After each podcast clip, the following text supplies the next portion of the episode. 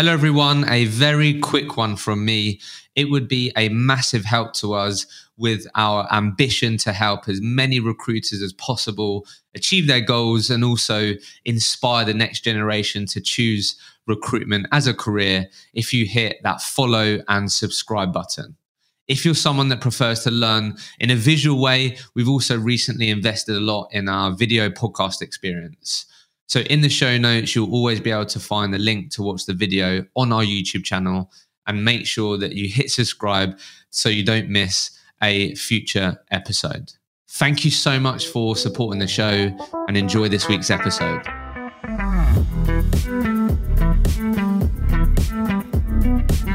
Welcome back to another episode of the Recruitment Mentors podcast. I'm your host, Hisham Azuz, and on this week's episode, I was joined by Jason Rumney, who is the founder and CEO of a company called Intelletec. Over the last nine years, he has been building a recruitment business where he has put the culture first. He's now been operating a fully remote model, which is really interesting to get, dig into and we also really dug deep into his journey in building a successful business and brand over in the States. Obviously, I've been sitting down with a number of recruiters or recruitment businesses that have uh, scaled and built traction in America is a real trend right now. And I'm looking to try and give all of you as much insight into doing that as I can. And Jason was a great person to sit down with. He's been doing this for some time. And uh, we really uh, got into how to make it successful, the different nuances and challenges to expect in the American market, how he's navigated them, what he would do differently knowing what he knows now, and so much more. Enjoy the episode. Jason, welcome to the podcast. Thank you, Hisham. How are you doing? Good. It's been a little while. I haven't been the best at get making this happen, so I'm excited. It's happening now. Obviously, for everyone listening, why I was really, really keen and excited to to get you booked in and, and have this conversation with you was, as I'm sure you've obviously really picked up on and, and seen, there's definitely a real trend right now in terms of a lot of UK based companies expanding, growing, going over to the States.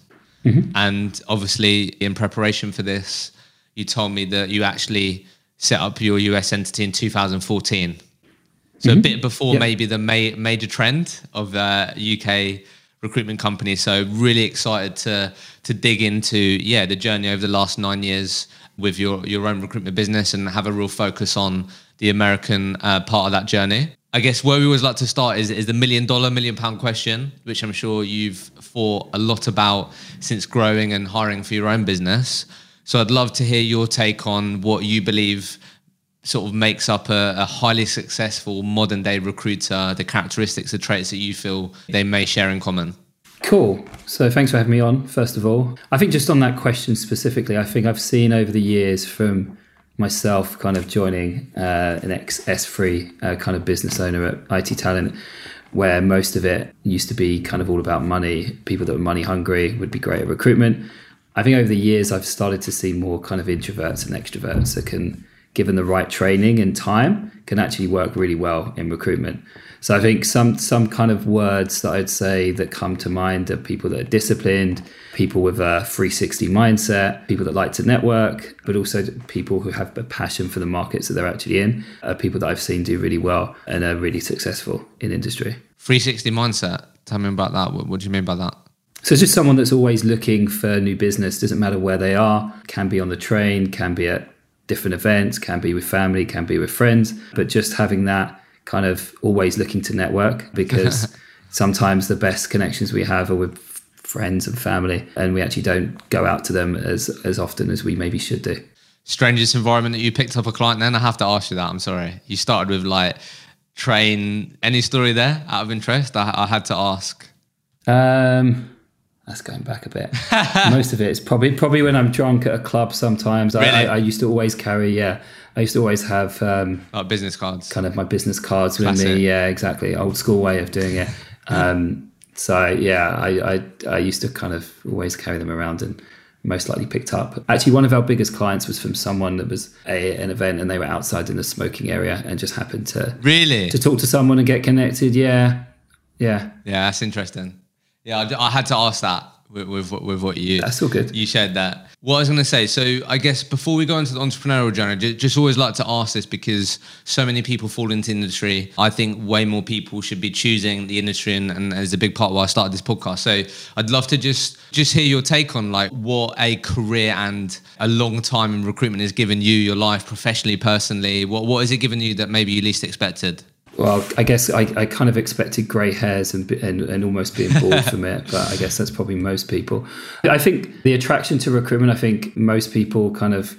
Well, I, I certainly kind of fell into recruitment like most. Uh, it's not something that I was looking to do uh, during university, but I think it definitely has opened my eyes and ears to being able to travel the world in terms of what we do and um, just starting from a junior recruiter into eventually kind of running my own company. So I think with that has kind of lots of challenges, and I think the the fact that the industry is so fast paced that there's so much to offer. Uh, the fact that you can kind of go from having zero experience to two to three years experience of being able to be approached or be headhunted by companies in a different com- uh, country, a different continent. You can't really get that with most other industries. Usually, you have to wait for someone to come knocking at your doors and have at least five to ten years of experience. But I think the the, yeah, the incredible thing about recruitment is you can kind of yeah go from one to the next very quickly. Um, all about hard work usually.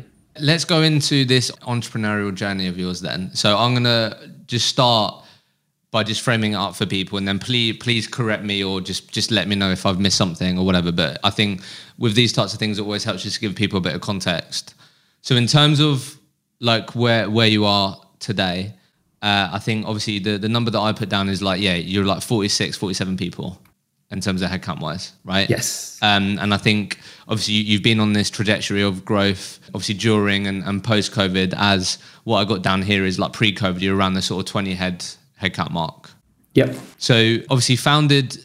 Were you the solo founder of your recruitment business? Yeah, I was the solo founder and brought in a business partner who actually was my accountant and actually a close friend who's non-recruitment Really? focused. Yeah. Um, so yeah, he comes more from an ops kind of legal finance sector and he was going to sell his company. We were always planning on doing something, but he was going to sell his last company that he was COO of pending the Brexit result. And after that didn't go through, he was like, okay, now's a good time to join. Um, it was mainly kind of when I moved across from the UK to the US, which was Yeah, that's interesting. August 2015. Uh, but yeah, yeah. ever since that kind of time, we, we kind of work like chalk and cheese, and yeah, it, it works really well. So when did you start the company? 2013. 2013. Yeah. Okay. Cool. Okay. Founded the business 2013. Like you said, you then actually moved to the, the states in 2015, right? Yep. Uh, specifically LA. So that that's a good milestone there. And then obviously in terms of like the worlds that you're recruiting, obviously what I got down here, we've got tech engineering, go to market teams, data science analytics, and then obviously you've got another brand that you recently invested in, renewable uh, energy. And then what I also jotted down here is uh, obviously in terms of like the type of business that you do, but you don't just do contingent recruitment. You've got people that do 360 recruitment, but yeah, you've got RPO, you've got different solutions that you obviously offer to your clients and your customers. So in terms of the actual US market, so were you obviously serving that or focusing on that before you went over in 2015? So how long have you been operating and doing business in, in the States? So I guess in terms of the state, so I, I got into crypto and blockchain super early. So I'm talking 2013. I was hiring mostly across fintech companies in the UK and Europe. Saw a gap in the market. Started reaching out to companies in San Francisco and LA, which is where most of the hubs were. So a lot of them were, were uh, raising tons of money. Didn't see many competitors, and was doing that for a while of kind of reaching out to companies. Still had UK customers, and, and was had a small team in in the UK there. But when I started to see the kind of the, the salary ranges and, and the money that these people had, I was like, okay, cool. Uh, I need to kind of get some momentum here. And within 18 months, I, I ended up yeah, moving over to the US. So I think I put up a message on LinkedIn, and someone that I used to work with was actually in Toronto and looking to move over to California. So set up the company with him over there and had a small team. That didn't work out for various reasons within like 12, 18 months, and uh, decided to, yeah, kind of move away from that. But yeah, it was it was in LA. I actually wanted to move to San Francisco. My wife wanted to live in LA. We chose LA probably more for the sun, but also if I was going to be hiring recruiters over from the UK, which we did, it's probably a better place for people to be based just because of the sun and it's probably slightly cheaper than San Francisco. Yeah, sure. Okay, so you be so basically been so that means you've been operating, doing business, all these types of things for what's that new? What seven years then? Exactly. Yeah. Yeah. Okay. Cool. Amazing. And then final thing that that just be useful. What what did you do turnover wise last year? Last financial year? Uh, I think we're like 12, 15, 12 to 13 million. Okay, awesome. So like what what I love about this, I'm so excited to get your thoughts on this in terms of like how you've evolved uh, your business in in the American market and these things because a lot of people are just starting this or in their first year, right? So let's firstly just focus on more on like the traction. So what I mean by that on like you building a brand there, doing business there, um, building a loyal, a loyal client base, all these types of things, and then let's then segue into how Jason has gone about building a recruitment business over there, the culture, how you've attracted people, and those things. So when it comes to, I guess the the traction side of things, I guess the, the first thing that would just be good to get your perspective on was like, yeah, what what the go to market strategy look like. So I guess like I think obviously you said that you was doing you're reaching out to people while she was in the UK and then you went over there. But like what was thinking back and then I'm going to ask you what you would do differently. But how did you approach it? What was the go to market strategy then in 2015 or before around then?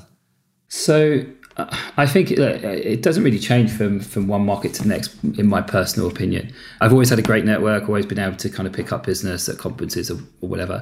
But really, specking out candidates is how people grow markets, especially kind of when I was initially kind of reaching out to crypto companies.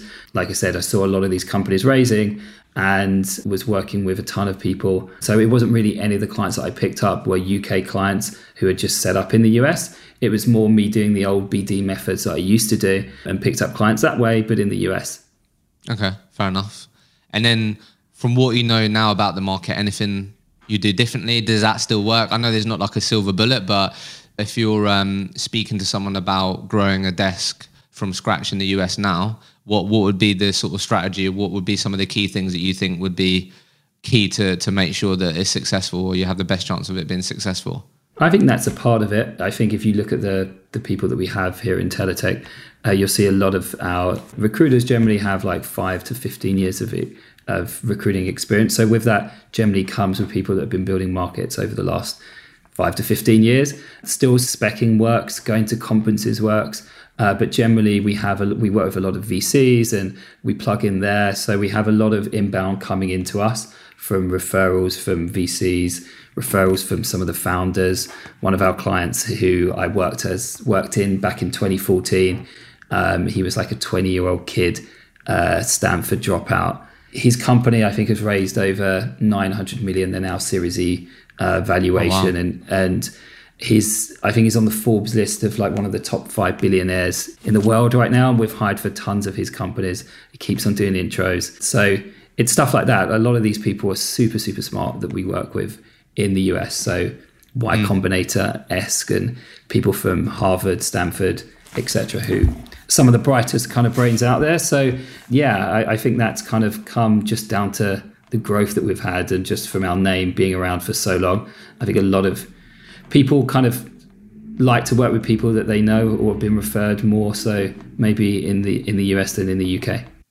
Yeah, no, absolutely. You touched on that a bit on there, but like for people listening, let's be really frank and honest here. Like it takes time to be in a position where someone like that is is making consistent introductions. It takes you proving and delivering how good your service is, these things. But I guess from your experience, for people listening that want to get into that position where they've got some really good relationships with people that refer them, that back that they're someone that they should be speaking to, what are the principles to get into that point? If I'm someone that wants to be, yeah, getting in front of these VCs and, and building relationship and getting these people to refer me to companies that I can support, like what are the principles to to get into that point where I'm then being the person they consistently refer? I think under promise and over deliver. I, I kind okay. of often go back to that and not saying you can do something if you can't because people kind of quickly get found out in the market. And mm. I live and die by that kind of often and, and certainly with the amount of work that we that we take on. It's great if you pick up a client, but if you can't deliver into it, it doesn't really matter because they're never going to kind of come back and use you. So I think the way that we generally work, and we use a lot of tech and automation to help do our work, but with uh, with the majority of our clients, we have Slack channels with them. We're not just plugging in and just putting kind of resumes onto a database. We have weekly sync ups. We have Slack messaging with them. So it's it's definitely more of a modern approach, which I've learned over the years. It did definitely didn't start that way, but with a lot of people hiring on mass, like yeah, it's it's kind of definitely needed. Okay, interesting. So I guess from all the things that you've learned, it might just be second nature now. But did you uh, operate in UK Europe markets before? Yeah. So like what I'm sure you like talk to people about this if you're hiring people from the UK and maybe haven't done US before, but what what would you say that like the main nuances that maybe you have to maybe learn the hard way or pick up on when it comes to like doing business and being successful in the UK compared to the US, do you think? So, yeah, I, think it's just a slightly different market. I think some people kind of go to the UK, uh, or sorry, go to the US and expect it to be very similar when depends on the area that you focus on. And we tended to go to California first. A lot of people go to New York first, and it's quite similar to London, quite maybe maybe more difficult to kind of get into because there's lots of recruiters that are, that are in office. They can go to more kind of client meetings and you can build relationships there. So I think just in terms of the way you approach the market, and I think, yeah, just utilizing some of the experience you have in the UK, getting used to having lots of lots more rejected offers, uh, because I think generally uh, with the markets that we operate in, you're working high fees, but also there's more companies, more opportunities for kind of people to kind of go elsewhere. A lot of I had one recruiter come over and his first 12 offers was was rejected. First 12, all 12. First 12 were rejected when one oh and two used God. to go in. Yeah. Why is it why is that? Just was a bit unlucky. But sometimes like you need to go through some of that yeah, in order to kind of come and, and it's all about having that resistance because someone who someone else could kind of quite easily go into that and then just be like, this isn't for me. I'm going to go back and just focus on the UK. Yeah, yeah, fair enough. Okay. Keen to get into some granulars here, and then I want to talk about how you've gone about growing this business. Mm-hmm. So, j- just some common things that, that I always get asked or, or that people are interested in. So, when it, I know that this isn't your entire recruitment business and, and the service that you provide, but just to be helpful, what what are you don't have to give me the exact number, but typically, what terms would you expect to to sign and, and agree on with, with customers? Sure. Is it in the 25, 30, 35%? Like what we're talking? What have you typically seen? This podcast is proudly partnered with the award winning Sourcebreaker. Now, I think it's safe to say that right now the market is crazy. Continue to hear people saying, never seen the market like it. And I continue to speak to recruiters who are inundated with jobs which is why I'm not surprised that the number one word that I'm always hearing at the moment is automation. And if you're looking at how you can enable your teams to spend more time on what they're brilliant at, building relationships, speaking to people, then you need to look at Sourcebreaker. It's helped countless recruitment companies scale more quickly, enable their younger recruits and their rookies to get better more quickly, and automate a whole lot of the the work that a lot of recruiters are probably not so good at and the work that that maybe they don't enjoy as much. Because you listen to this podcast you're going to be able to get an exclusive discount on the sourcebreaker product. So if you have not already get a demo booked in with sourcebreaker use the link in the show notes. You will not regret it. If you're thinking about that word automation in 2022 you need to consider sourcebreaker Definitely recently, like 25, 30% on contingent.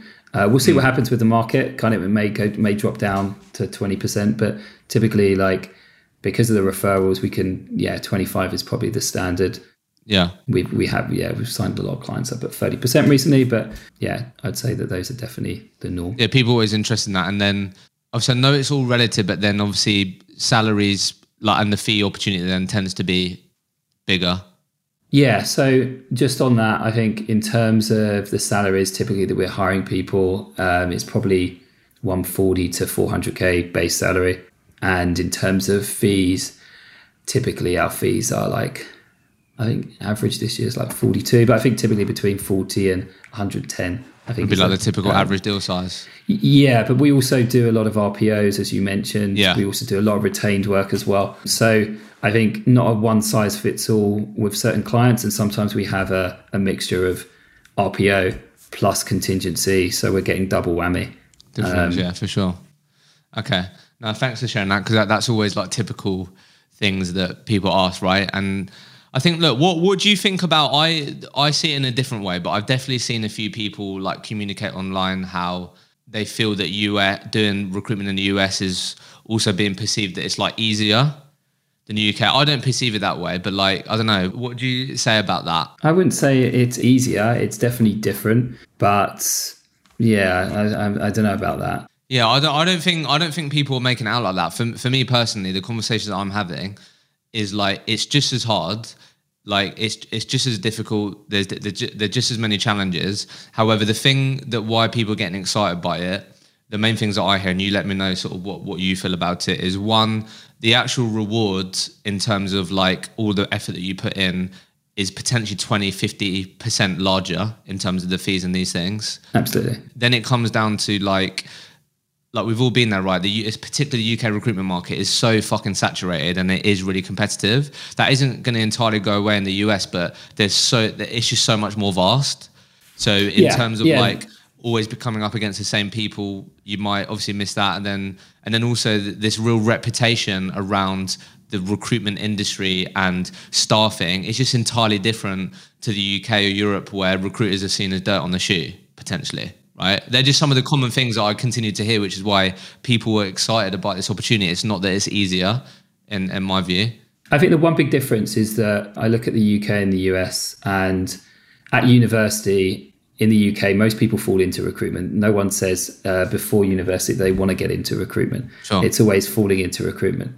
In the US, people see recruitment recruitment as careers, and they look at the whole piece of coming in as a someone to help schedule, and then they get into a trainee recruiter, into a recruiter role. Then they go down, either look at recruitment, which is usually sourcing side, and then the sales part that they call the business development side. So, uh, and then you can go to internal stuff. So it's it's seen as a career, and people want to get into it before university. I think that's probably a big difference, but also the crazy like numbers that people are doing and the crazy funding rounds. Like you look at like a Series A or a Series B company in the UK that may be 20, 30 million. In the US, it's it's often 50 Yeah, two hundred larger million. scale, yeah. yeah. they've got more money to play with. The VCs are vast, and that's probably a a, a- big reason why the funding and uh, yeah, the hiring is a lot more than in the UK.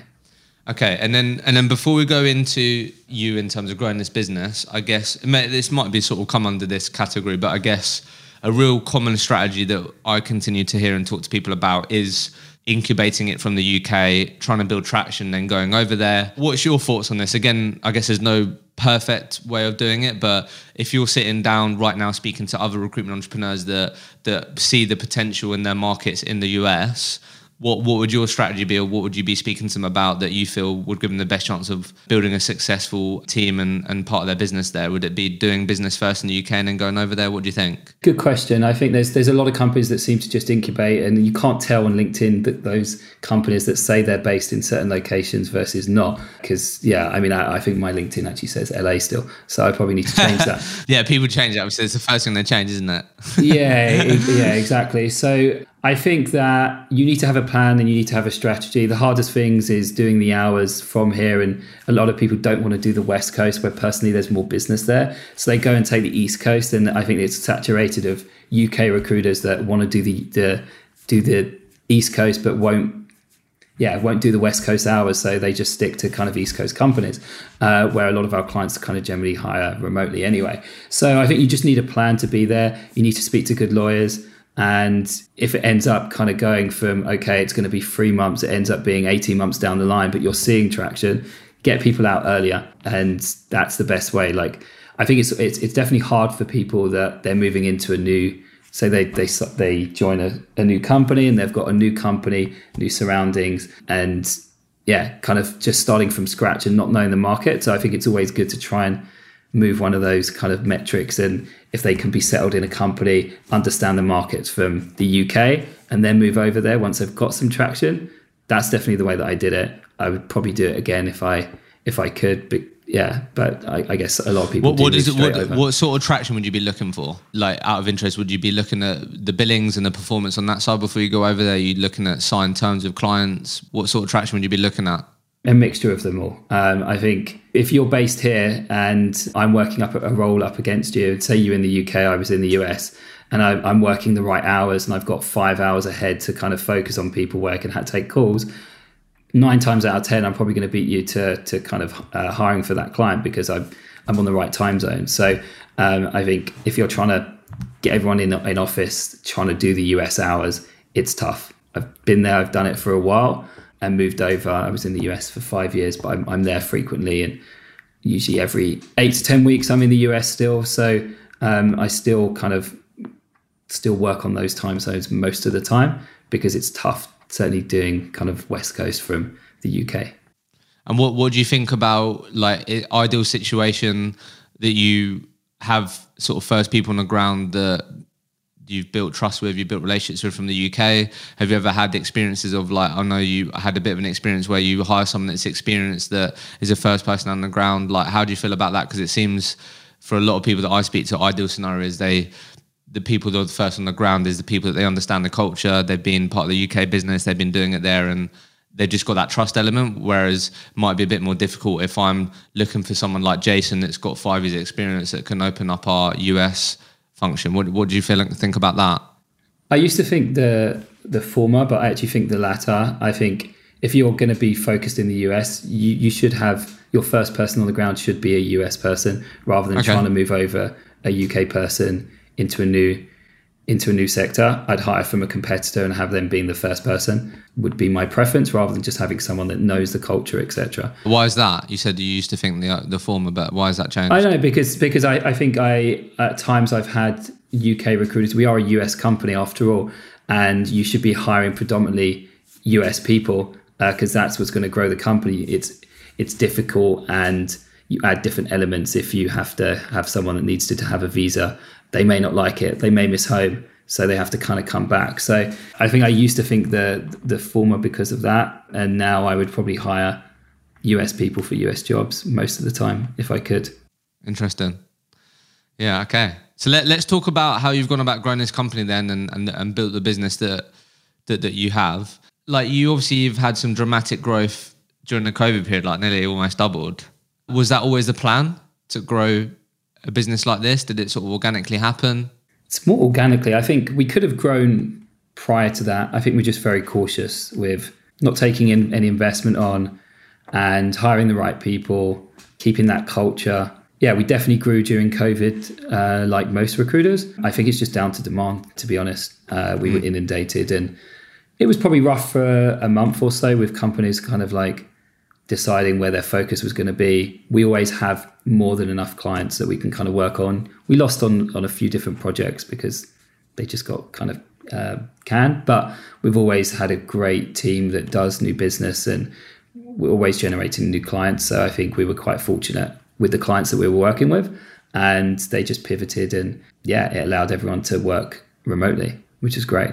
And so, what, what's interesting about your strategy is that you you do you only hire experienced people or typically hire experienced recruiters? That's the model that we, we've kind of gone after recently. What's recently? We're talking what last two years? Probably over the last like yeah two and a half three years. And I think if you look at the tenure over the last two to five years, we haven't lost people to other agencies. We may have lost a couple to internal kind of companies, but we've been able to have that core team that we've kind of trusted and who've been able to kind of help scale that even during a even during kind of COVID times when people are remote. So yeah, typically we've hired people with experience, and it's not like we're, we're we're going back to an office. We have offices if people want to use them. We meet up really regularly, so we do a big Christmas and summer party. I was in New York last week with the team.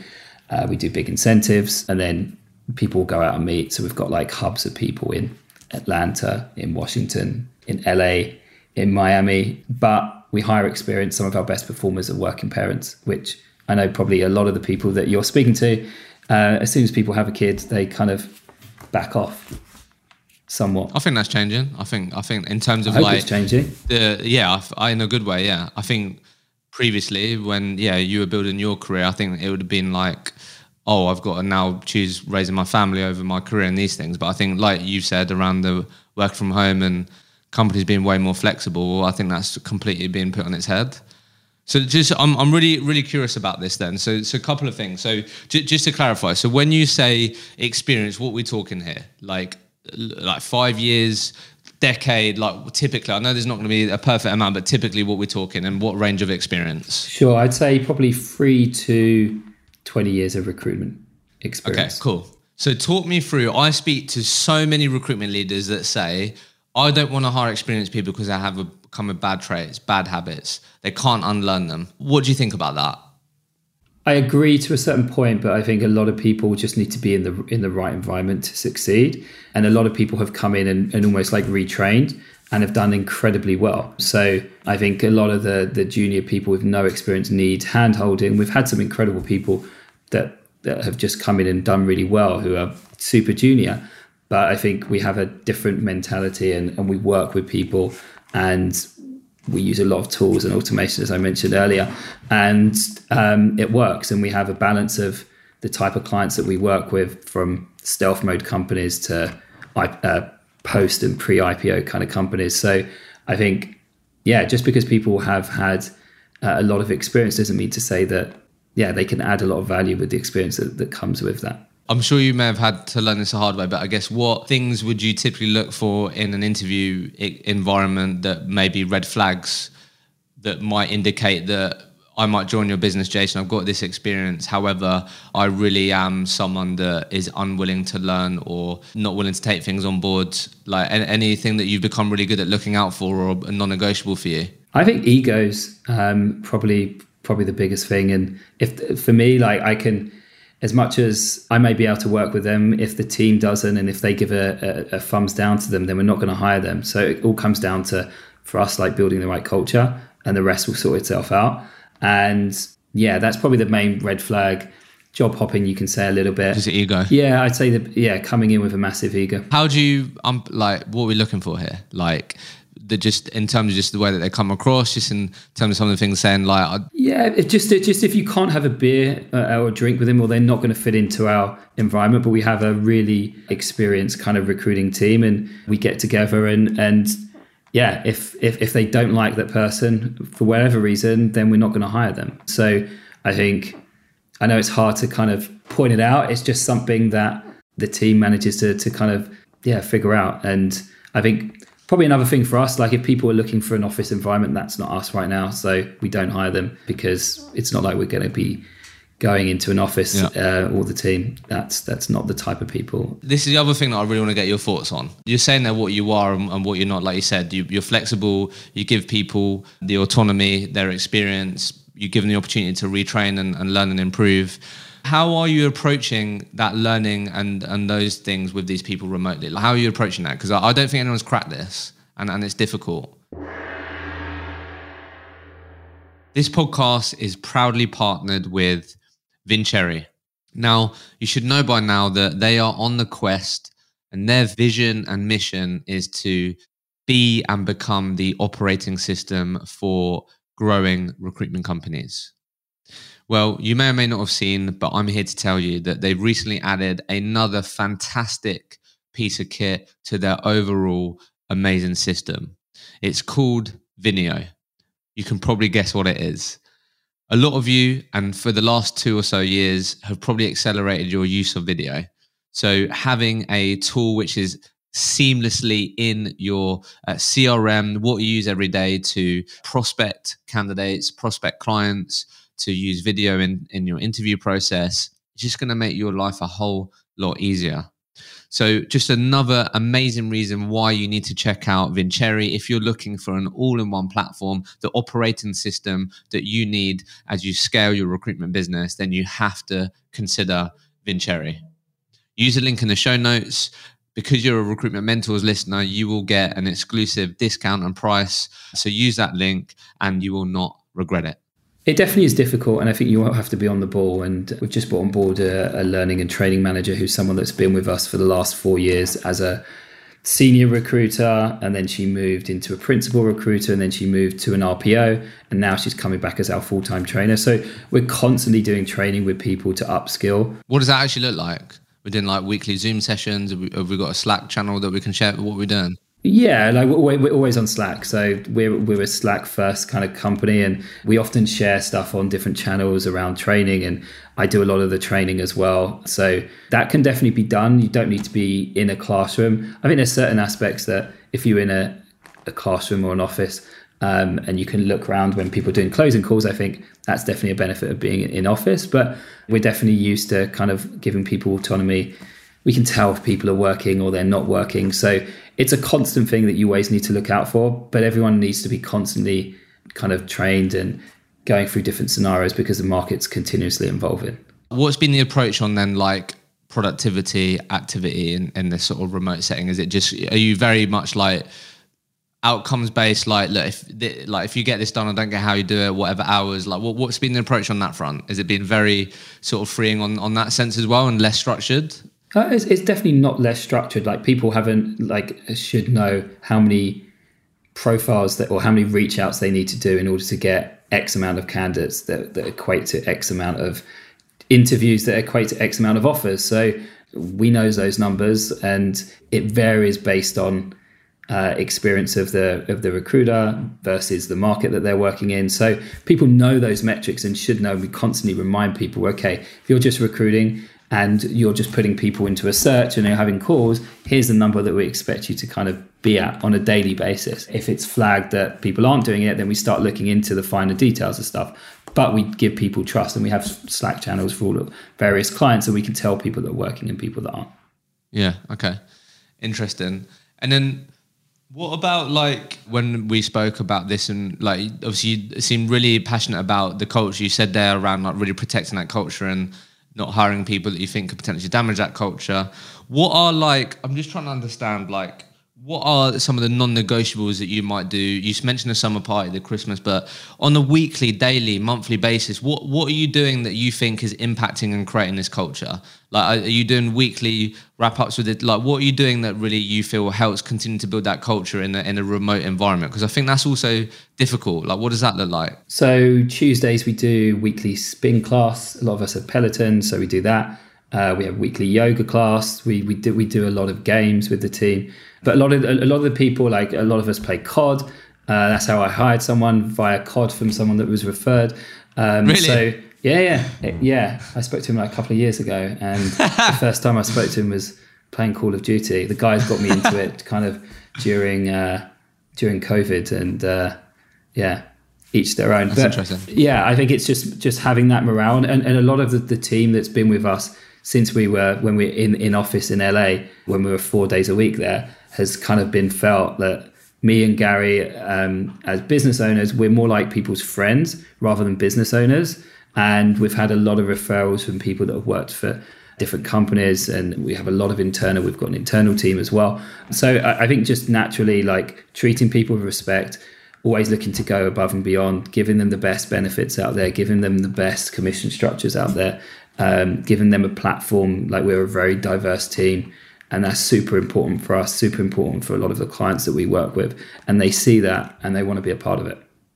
And then what about again going a bit granular here but just just curious like what's what's the sort of approach when it comes to to management remotely? Are we just doing like weekly one-on-ones all done on video? Again is that just all done in that way as well just same way, but just all over video. It's all done via video, but again, we have like we we sync with the different teams, um, engineering, go to market, data science, and energy on a every Monday, Wednesday, Friday. But we're constantly going back and forward on Slack. Like I've, I've muted my Slack, but I can already see all the Slack messages that kind of come through uh, okay. just in a, in, in a short space of time. So yeah, we jump on calls with people, but again, we give people if people we know the searches, and you don't need to to always speak to people on a daily basis. We have a lot of recruiters with families and kids, and they've got different times that, that, that, different people work, but people get it done. And often you'll send people someone a Slack message and they'll get back straight away. So okay, it's easy to jump on and hop on calls with people.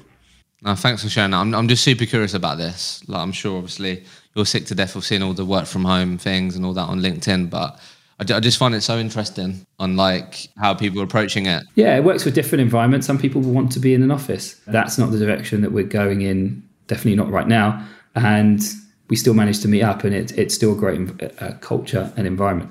So, as you mentioned there around like just building a great culture so people refer people, but what, what's been some of the most successful, effective ways for you to to grow this business from an internal hiring point with American um, people and American recruiters? Like, how, what's worked on that side? Uh, I think it's just uh, a a lot of the events that we're doing and going to like incredible locations for incentives. I think um, seeing seeing the growth that we've had, not having to report to investors and telling the story. So I'm often front and center. I'm the first call that people have. I still do a lot of reach outs. Probably about 80% of the, the people that we've hired have come through my own network we work for a few uh, rec to rec kind of companies, but I make sure that I'm I'm I'm there and, and, and I do those initial calls. Being proactive. Do you not have an internal recruiter? We have internal recruiters, but if it's more attractive to people to that I reach out to them first if I have the time. So I still prioritize time in order to do that. Uh, because yeah, I have internal recruiters, but they may not respond to those internal recruiters and they may respond to me. Yeah, so I, I definitely make sure that I, I, I'm pushing on that side. And I've spoke to obviously look typical UK model, right? Lower base, higher comms. Like spoke to a few people based in the US where they thought they might be able to have that approach in the US, but that didn't really work. In terms of what they just found is that obviously you can go into a corporate recruitment career where the base is, is way more higher, maybe less comms if in a, like an internal recruitment role. But like, how how's that? Uh, what, what do you think about that? Is is that something that people need to be mindful of that they might not be able to like expect to hire people with like that same sort of like base salary com split are they going to have to put more into the base like I, I, found that out quite a lot from speaking to people that they're quite surprised with the bases that people would expect yeah i think that the market's always continuously evolving and yeah some people want to go into an internal recruitment role but i personally think there's no better time to be an external recruiter right now because there's so many jobs obviously you're, you're seeing in the market that a lot of internals are getting cut from small to large companies, just down to the market conditions. So I, I, think there's definitely experience from both sides, both an agency versus internal roles. But I think the the chance to work in specific areas and work with multiple clients is, is very attractive to people. And yeah, we may lose a couple of recruiters to internal roles, but we kind of expect that. But yeah, like it just depends on the personality of the the certain recruiter and what stage of their career that they're at. Have you found my first recruitment job? I was on a 20k base. Right, and oh yeah, it was common. I think so I was saying, like eighteen. Yeah, yeah. So like, I was in the, I was just asking you, so that's really common, right? So as you said, it's a career in the US. It's something that people want to get into. But what I found is when I've spoken to people that started their careers in the UK or started their business in the UK and then went to the States, is that they haven't had as much success or it's been as effective on like Jason, yeah, I want to offer you a job for my company. I'm going to give you a, a much lower base and comms. That didn't quite play out.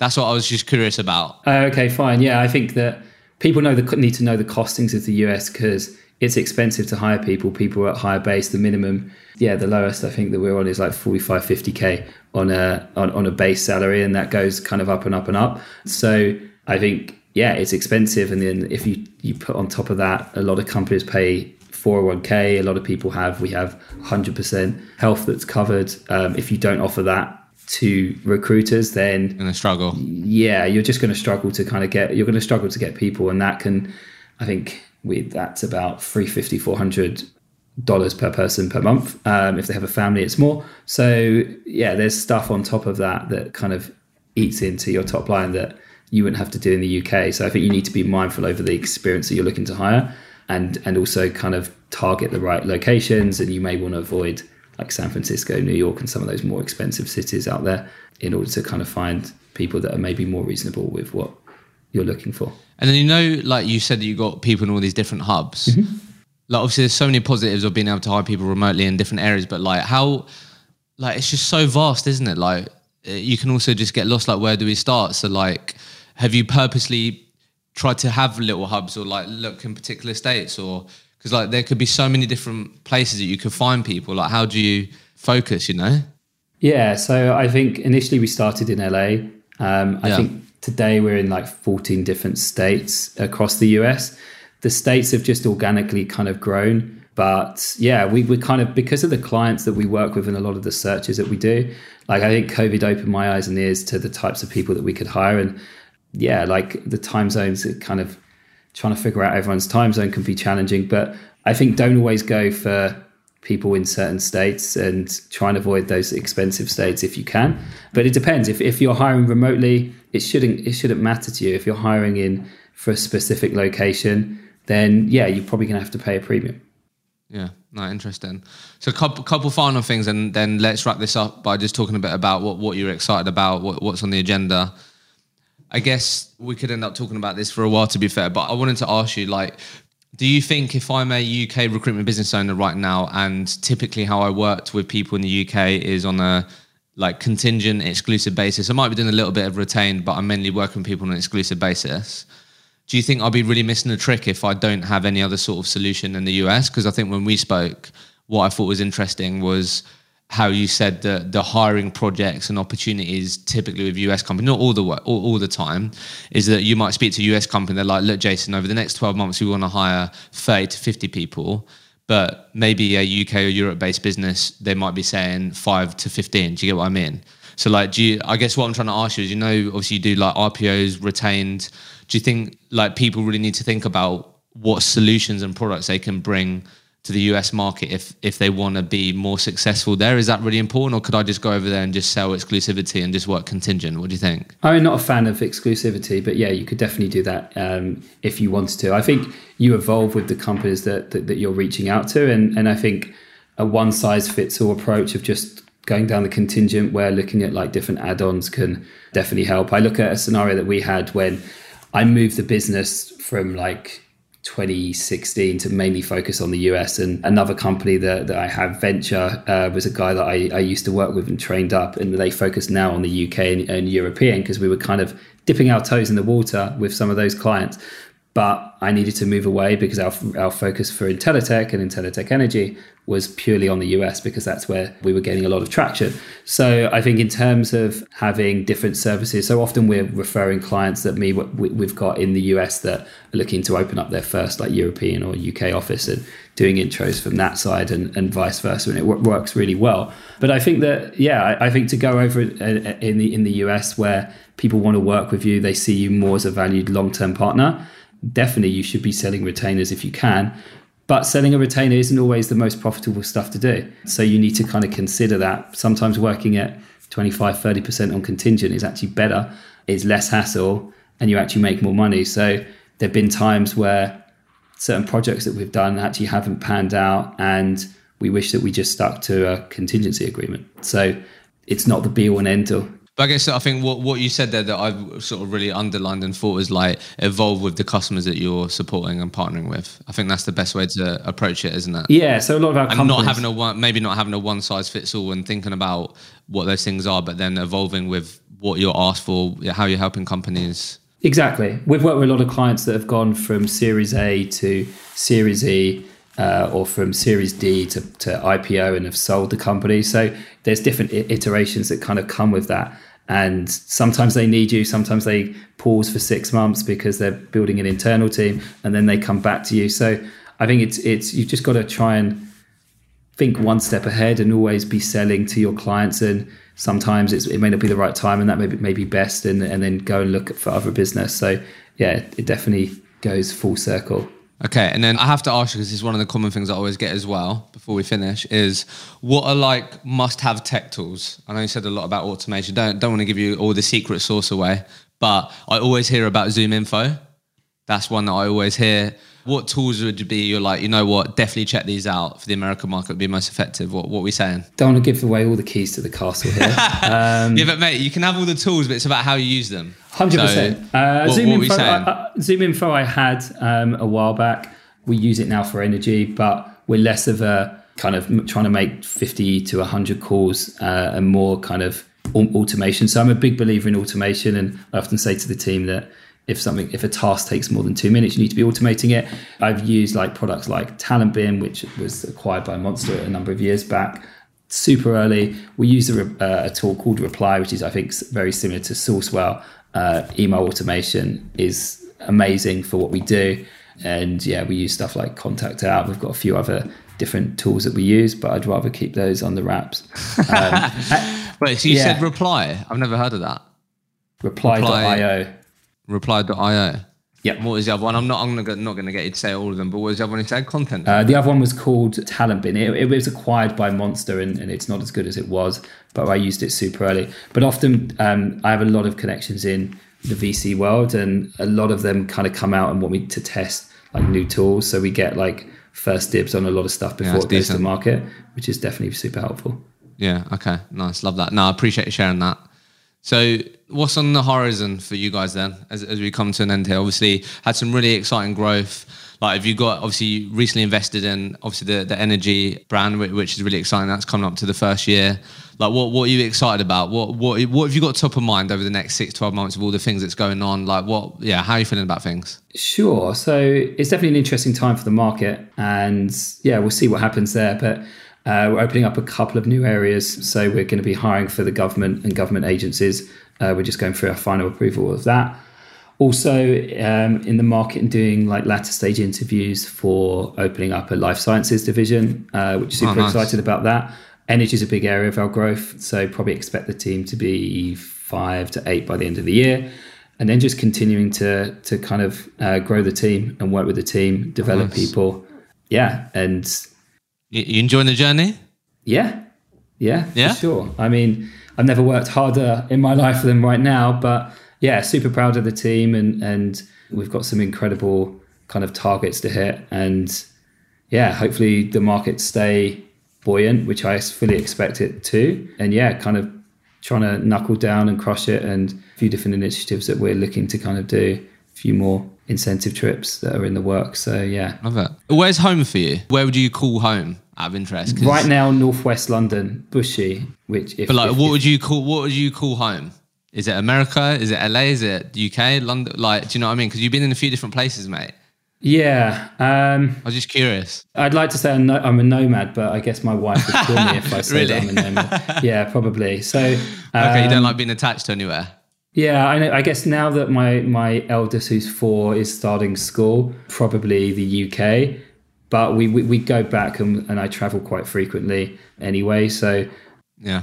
didn't want to move back from the US, but was kind of forced to during COVID because my wife was pregnant with our second and haven't kind of gone back, relocated, moved the dog over, which is a hassle. But I'm still there kind of frequently. And Yeah, like, nice. No, I was, I was just curious because obviously you've been in different parts of the world, you know. So I Yeah. wasn't sure what you would deem as home. yeah, sometimes I'm not sure either um, half the time. but as you can probably st- probably tell, by and you and you voice. wait, you got you got the dog all the way from the US to the UK.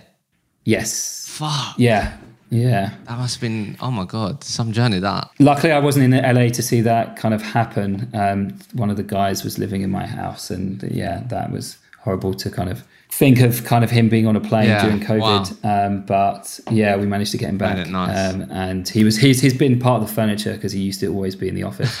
really love that. Well, um, look, Jason, thank you so much for joining me. Thank you for being really honest, sharing a lot of things. I know a lot of people find this conversation really helpful and, and useful. So kudos to you on, on everything that you built so far. I'm sure there's plenty more to come. But look, Jason, really appreciate your time and, and thanks for, for joining me on, on, on the podcast. Thanks for having me on. Well done on making it to the very end of the episode. I hope you enjoyed it. Done my very best to try and level up this podcast that will hopefully mean that you can take even more learnings from these conversations and apply it to your own recruitment career. Like always, if there are any particular topics that you would love me to cover with future guests, then please get in touch with me. The best place to reach me is on LinkedIn. Send me a message. What would you love me to cover with future guests? If you have enjoyed the podcast, then it would be amazing if you could leave a honest review in your favorite podcast streaming platform. That will simply mean that we're able to reach more people with this podcast. I hope you enjoyed it and don't forget to subscribe completely free on your favorite podcast streaming platforms and we'll be back next week with a new episode of the Recruitment Mentors podcast.